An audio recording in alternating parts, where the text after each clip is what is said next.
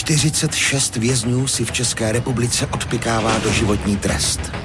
Věznění do konce života je ten nejpřísnější verdikt, který má justice k dispozici a uděluje se pouze těm, jejich činy šokovaly veřejnost svojí nepochopitelnou brutalitou. Jak se tito lidé stali těmi nejobávanějšími zločinci ve své zemi? Jsou to kruté děti na okraji společnosti? Nebo je zlo neoddělitelnou součástí jejich osobnosti? Bez lítosti. Zdravím u osmého dílu podcastu Bez lítosti. Já jsem Martina Eretová a jsem jeho autorkou. Pokud si tento podcast pouštíte poprvé, tak jen abyste věděli, navazuje na stejnojmený dokumentární seriál, který právě teď běží na televizi Prima Cool. Po případě si ho můžete pustit online na Prima Plus. Tohle je kratší verze podcastu Bez lítosti vrazy zdarma. Plná je na carlsflix.com.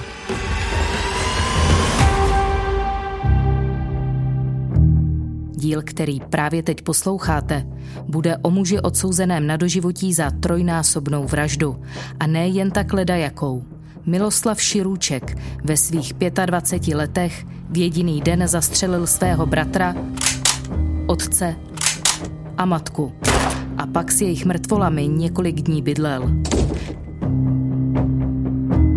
Než se ale blíže podíváme na osobnost a motivaci tohoto otcovraha, matkovraha a bratrovraha v jedné osobě, pojďme si ten případ, který se odehrál před 19 lety v malé obci Tučapy na Táborsku, nejdřív připomenout. Je listopad roku 2004. Jsme v Jižních Čechách. Vyšetřovatelka krajské kriminálky v Českých Budějovicích, kapitán Renata Míková, byla jednou z prvních u policie, kdo v souvislosti s trojnásobnou vraždou přišel s Miloslavem Širučkem do kontaktu. Padu jsem se dostala tak, že bylo potřeba vyslechnout eh, obviněného Širučka, takže dostal usnesení o zahání trestního stíhání a následně s obhájcem jsem ho pak eh, vyslýchala. Ke mně se pak dostal už eh, po tom, co se přiznal, že způsobil něco hrozného teda. Eh, my už jsme měli indicie, protože mezi tím kolega odjel na místo činu vlastně provést eh, ohledání místa činu, kde byly nalezeny tři mrtvoly. Mluvil podle vás pravdu? Při tom prvotním výslechu mm, před obhájcem podle mého přiznal přesně všechno, jak bylo. Mluvil i spontánně, ke všemu se doznal, řekl, jak to bylo, kde vzal zbraň, proč ji vzal, že naposledy vlastně mm, zavraždil maminku, která přišla až jako poslední z práce. Jak na vás působil Širuček?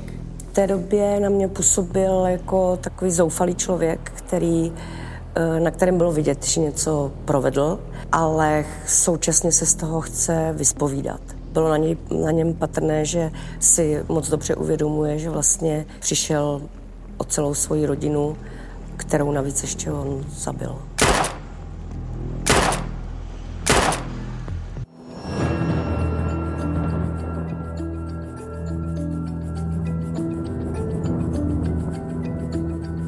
Tohle je kratší verze podcastu Bez lítosti vrazy zdarma. Plná je na carlsflix.com. Teď se v podcastu posuneme o kousek dál. To mohl, pokud jsem neměl zákaz, a ten zákaz jsem měl, kdykoliv jsem udělal něco špatně, takže známka horší než trojka stačila k tomu, abych já měl zákaz třeba na týden víc baráků. Cokoliv, jakýkoliv problém, a to i co se týká bratra, tak jsme to odnesli oba. Tak to se dělo skoro pořád. To bylo pravidlo spíš. Už jsem potom měl pocit, že bych to asi nebyl já, kdybych nebyl bytej. Ale to bylo normální, já jsem to bral jako normální věc. Kdy jsem dostával i omluvenky na tělocvik, jenom proto, abych se musel převlíkat a nebyly vidět modřiny. Otec tedy Miloslava Širučka mlátil. Jaká byla jeho matka, respektive jak si svou matku Širuček pamatuje a jak na ní vzpomíná? Mamka byla hodná, že jo, pracovitá, věděl jsem, že jí můžu věřit, no jako celou ten dobu jsem věděl, že prostě se na ní můžu spolehnout.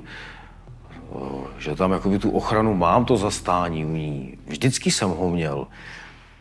Až do těch posledních měsíců, vždycky prostě. Já jsem věděl stoprocentně, že tam prostě to zastání je. Táta pro mě nebyl ani táta, on to byl takový spíš kamarád pro mě, no. A obchodní partner, kamarád, ale mamka pro mě byla mamka, ale táta ne.